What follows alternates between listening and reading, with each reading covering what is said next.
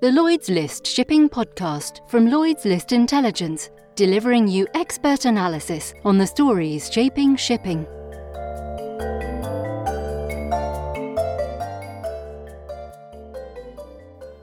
Think of it as Marine Insurance's annual health check. The facts and figures speech presented at IUMI, that's the International Union of Marine Insurance's annual conference held up in Edinburgh this year, well, it's the big reveal for the shipping risk community. These are the stats that either confirms or disconfirms the feedback that Lloyd's List gets from our daily chats with underwriters and brokers. Chats of that kind are impressionistic by their very nature. Individuals often have a pretty good gut feeling for where the market's going, but no single person can ever really have a comprehensive view of the whole market. But that's what I'm offering you this week. Thanks to the work of Cefor actuary Astrid Seltmann, a German expat living in Norway and her legendary presentations have become an absolute must attend session at IUMI gatherings. And this week, for the benefit of the audience in Edinburgh, Astrid totted up the premiums from the four main classes of marine insurance hull, P&I, cargo, and offshore. And she calculated that the tally for 2022 grew by some 8.3% on the previous year. That came in at $35.8 billion. Now, that's a fair old clip in the context of major economies flatlining. Let's just go back a few years for a quick comparison. The total was 28.3 billion in 2019, 30 billion in 2020, and 33 billion in 2021. You don't need to be a statistician to work out that the direction of travel is very clear, and given the depredations wrought on world trade by the pandemic, entirely credible. Now, insurance speak can sometimes make even shipping jargon sound comprehensible, but the plain English explanation is startlingly simple. More ships are being insured at higher prices, fewer of them are sinking, and everybody goes home happy. Easy. Hull and Machinery Insurance has certainly witnessed something of a turnaround in the last five years. H&M underwriters, who up until that point had been losing money in the aggregate for around 20 years, quite how they kept on going, who knows, but they did, they are actually making some money for a change, which is pretty big news. Likewise, P&I clubs are currently publishing combined ratios of below 100% for the first time since the late 2010s. Now, if you don't know what we're talking about, keep listening. You will be an expert by the end of the show, and you will wow your friends with your marine risk knowledge. Finally, it's worth noting that Europe is holding its own even though London continues to cede ground to Asian insurers. It still has over half the market. Our man Dave Osler is now on his ninth IUMI conference, bless him, and he's been up in Edinburgh this week talking to some of the main movers and shakers around the marine insurance world for this week's podcast. He starts by talking to Astrid Seltmann herself about what lies behind the upturn in the sector as a whole. Astrid, thanks for speaking to us. So, marine insurance has got a language of its own, and sometimes the terminology can be convoluted. But what I took away from your presentation is that more ships are being insured um, than ever before at higher prices than ever before, with fewer of them sinking. So, that's got to be good news for the marine insurance sector, hasn't it? Yes, on the whole, of course, because the uh, well, the uh, values are related to the insured values, and that may generate more premium volume, of course. And then we had a comparably low uh, total loss rate over the last uh, ten years or so, and uh, that is, of course, a positive development. But at the same time, you have to be aware that the very high values, that's special segments, especially the container vessel segment has had strong swinging uh, values over the last three years, so with, with extreme increases post pandemic and then coming down again now in 2023. And uh, um, now also in 2023, the um, cruise vessels, which are a high value segment, they are back mm-hmm. in business. Uh, so that may, of course, also impact uh, possibly having more major losses going forward, uh, but that remains to be seen.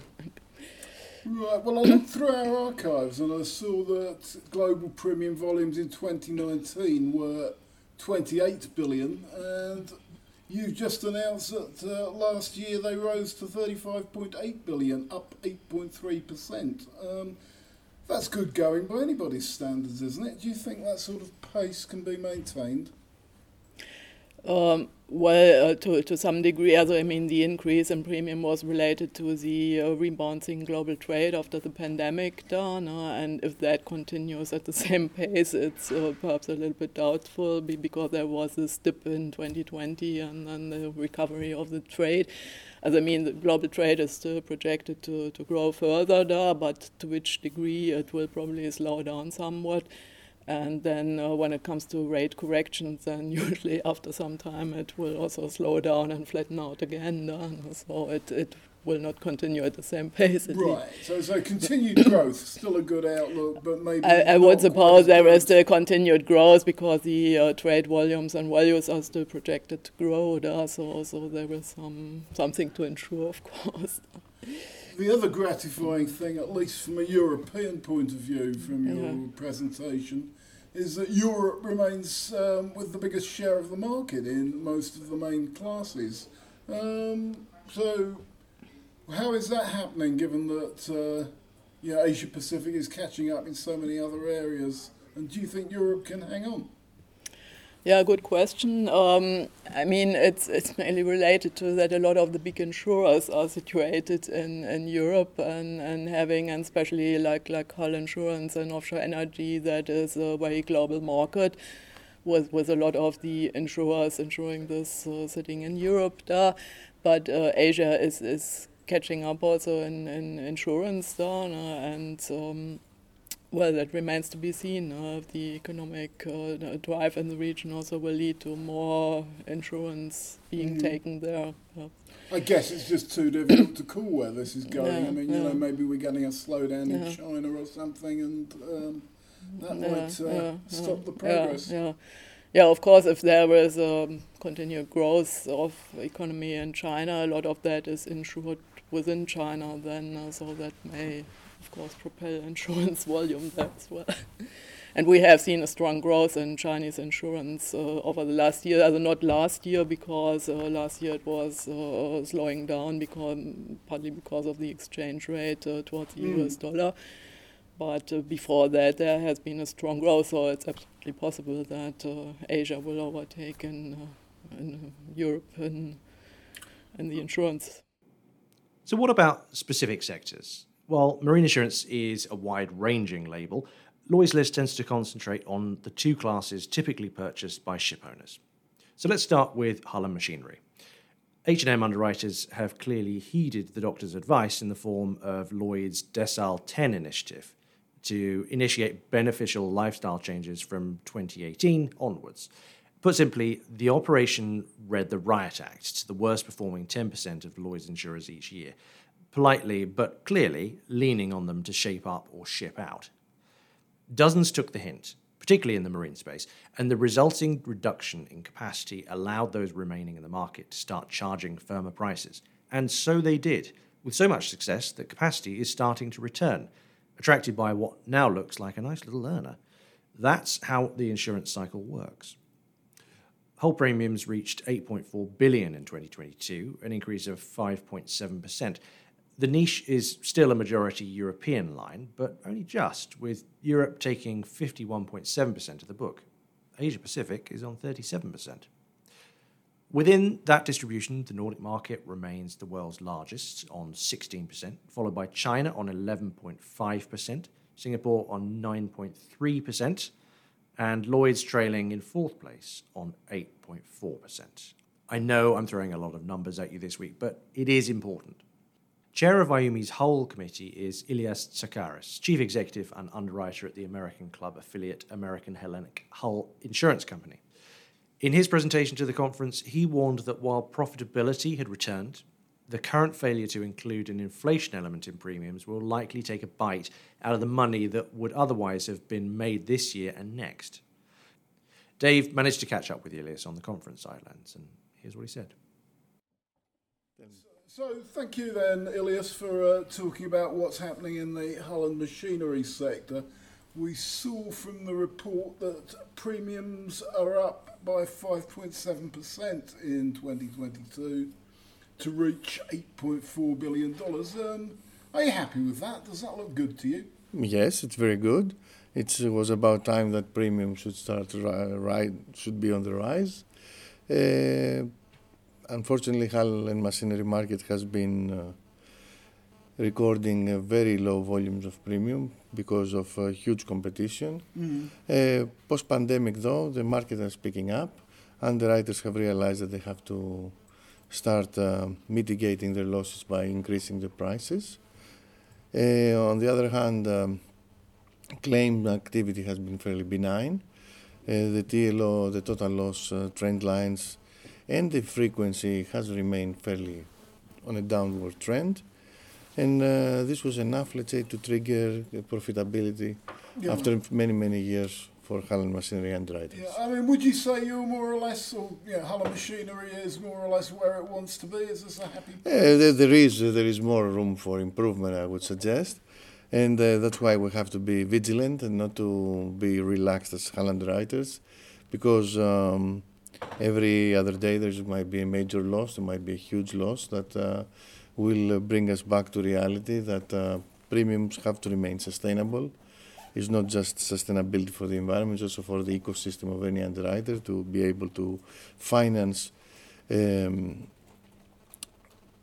the growth of shipping in general. Right.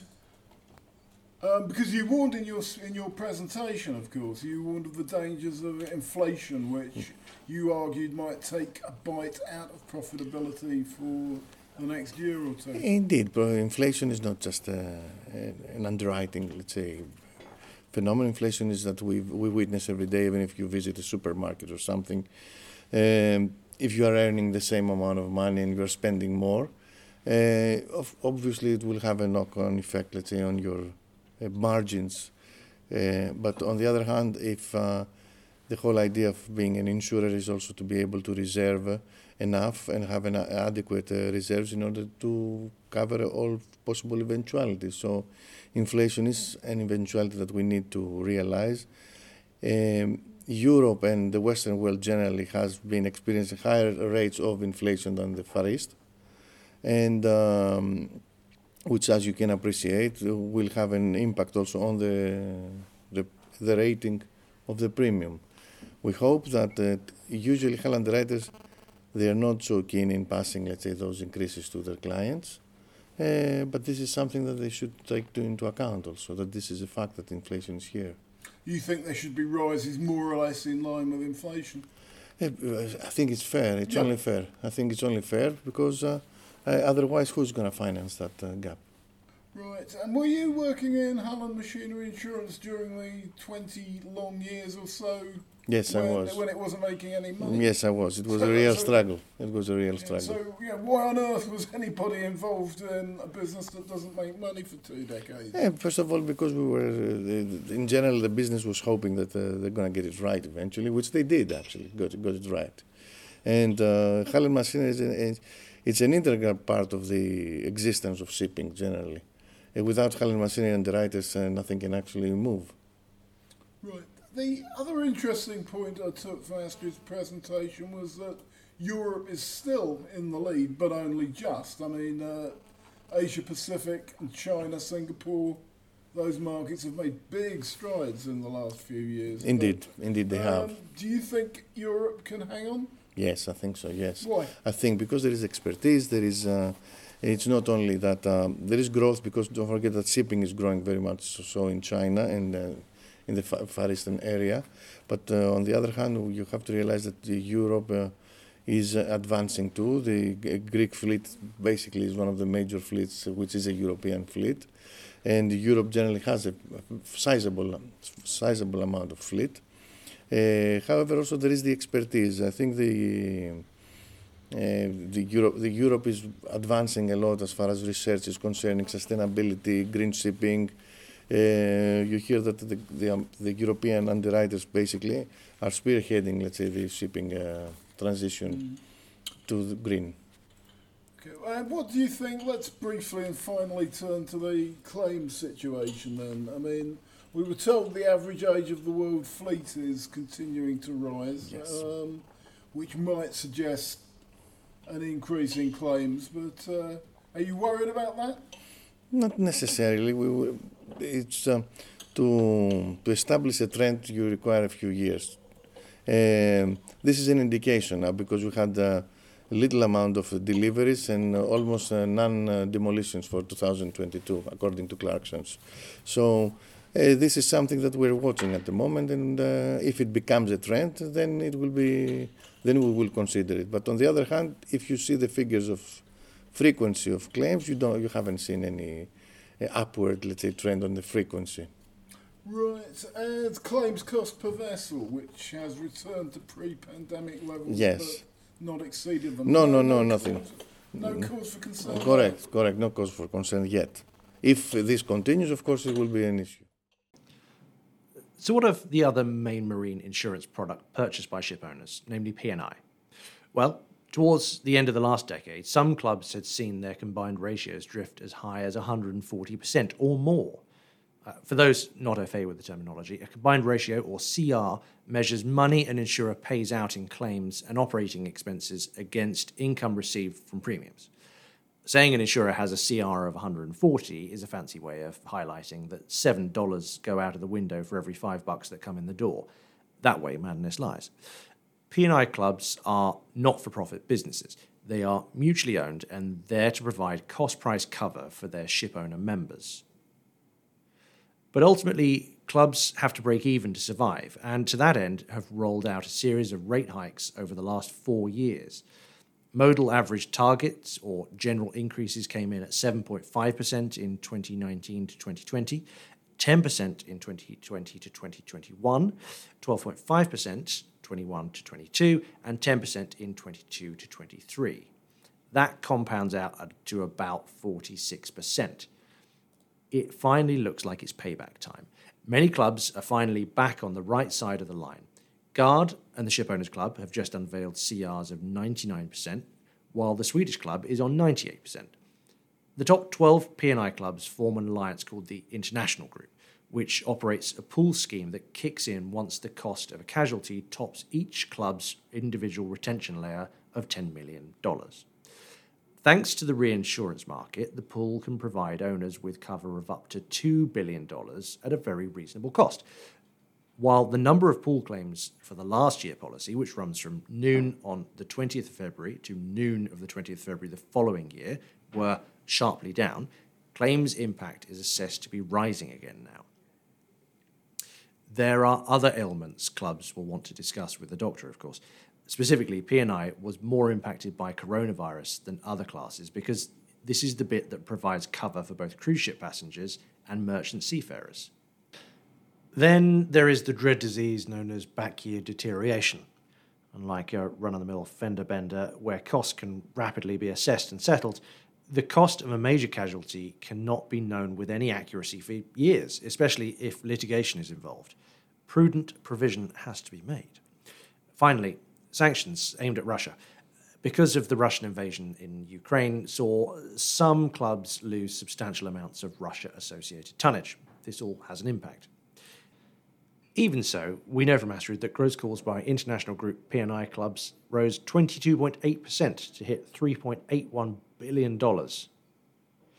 That development will likely add weight to brokers' arguments that clubs are broadly back on an even keel and not justified in asking for any more money at the coming renewal round.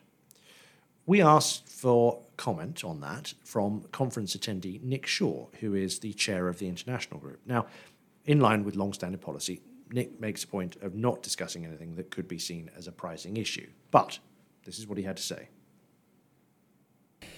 Yes, so one of the interesting results from the facts and figures presentation was that gross calls by international group P&I clubs rose 22.8% last year to hit 3.81 billion.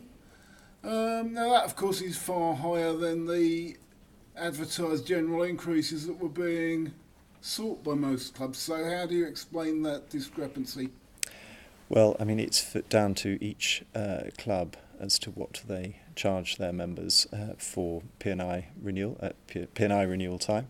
However, um, I think that number reflects the total P&I premium that that club collects. not just from its mutual business, but also from its uh, fixed premium business. So I think um, that's probably where the discrepancy in the in the figures is. So growth in the world fleet is going to account for some and growth and growth in the world fleet, which is incorporated into the IG figures as well. So that those estimates from uh, Astrid sound about right to you? They, well, they are yes, they Yeah. are correct. Right, great. Right, um, pool claims. The number of pool claims for the last policy year were sharply down. Is that good luck or is that uh, work? I think I think that all of the clubs uh, do a huge amount on loss prevention, uh, and um, that's passed on to their um, ship owner members. Um, we are always trying to raise standards in the industry. However, inevitably there is an element of, of luck in terms of how many pool claim how many claims hit the pool each year. Uh, last year was uh, for sure our best year since 2016, um, with so far only seven reported pool claims, and um, that trend has has passed on into the current year to a large degree, um, where we're seeing a, a lower than average uh, level of pool claims at this particular moment. However, there's still five months to go in the policy year. Right, including, of course, the Northern Hemisphere winter. when- Indeed, indeed. When, when claims can be at their worst. Yep. And uh, finally, um, we were told that P&I was more impacted by coronavirus than other insurance classes because of the cover it provides for both uh, cruise ship passengers and merchant seafarers. Does that strike you as about right? I think um, we were certainly impacted by COVID. I think the club system and the group system reacted very well to the COVID environment. Um, and uh, we saw three pool claims arising from COVID. Uh, we're not expecting uh, any back deterioration on those particular claims, um, and uh, we have uh, provided the market with plenty of information as to how each of the clubs and, and together uh, looked at the claims and the number of claims and the value of those claims, which was the average was relatively low. So um, I think I think overall uh, it shows the resilience of the group system and um, the pooling arrangements which we have. Cargo insurance is actually the biggest line in marine, although it tends to get least attention from Lloyd's List, given that it's bought primarily by charterers and cargo interests rather than ship owners. Nevertheless, it too has passed this year's medical examination. Cargo premiums aggregated 20.5 billion in 2022, up 8.3% thanks to the continued robust state of global trade. Europe had 38.6% of the book, followed by Asia Pacific on 32%. While all the regions saw growth, growth in Asia appeared to be flattening out, although its dollar outcomes were not flattered by depreciation of the Chinese and Japanese currencies against the greenback. Markets are highly fragmented, with China on 12.5%, followed by Lloyd's on 9.2%, and Japan on 7.5%. Cargo premiums typically follow the trend in world trade, albeit at a time lag. Further growth is projected, although the forecasts remain uncertain. Here's Astrid again to explain.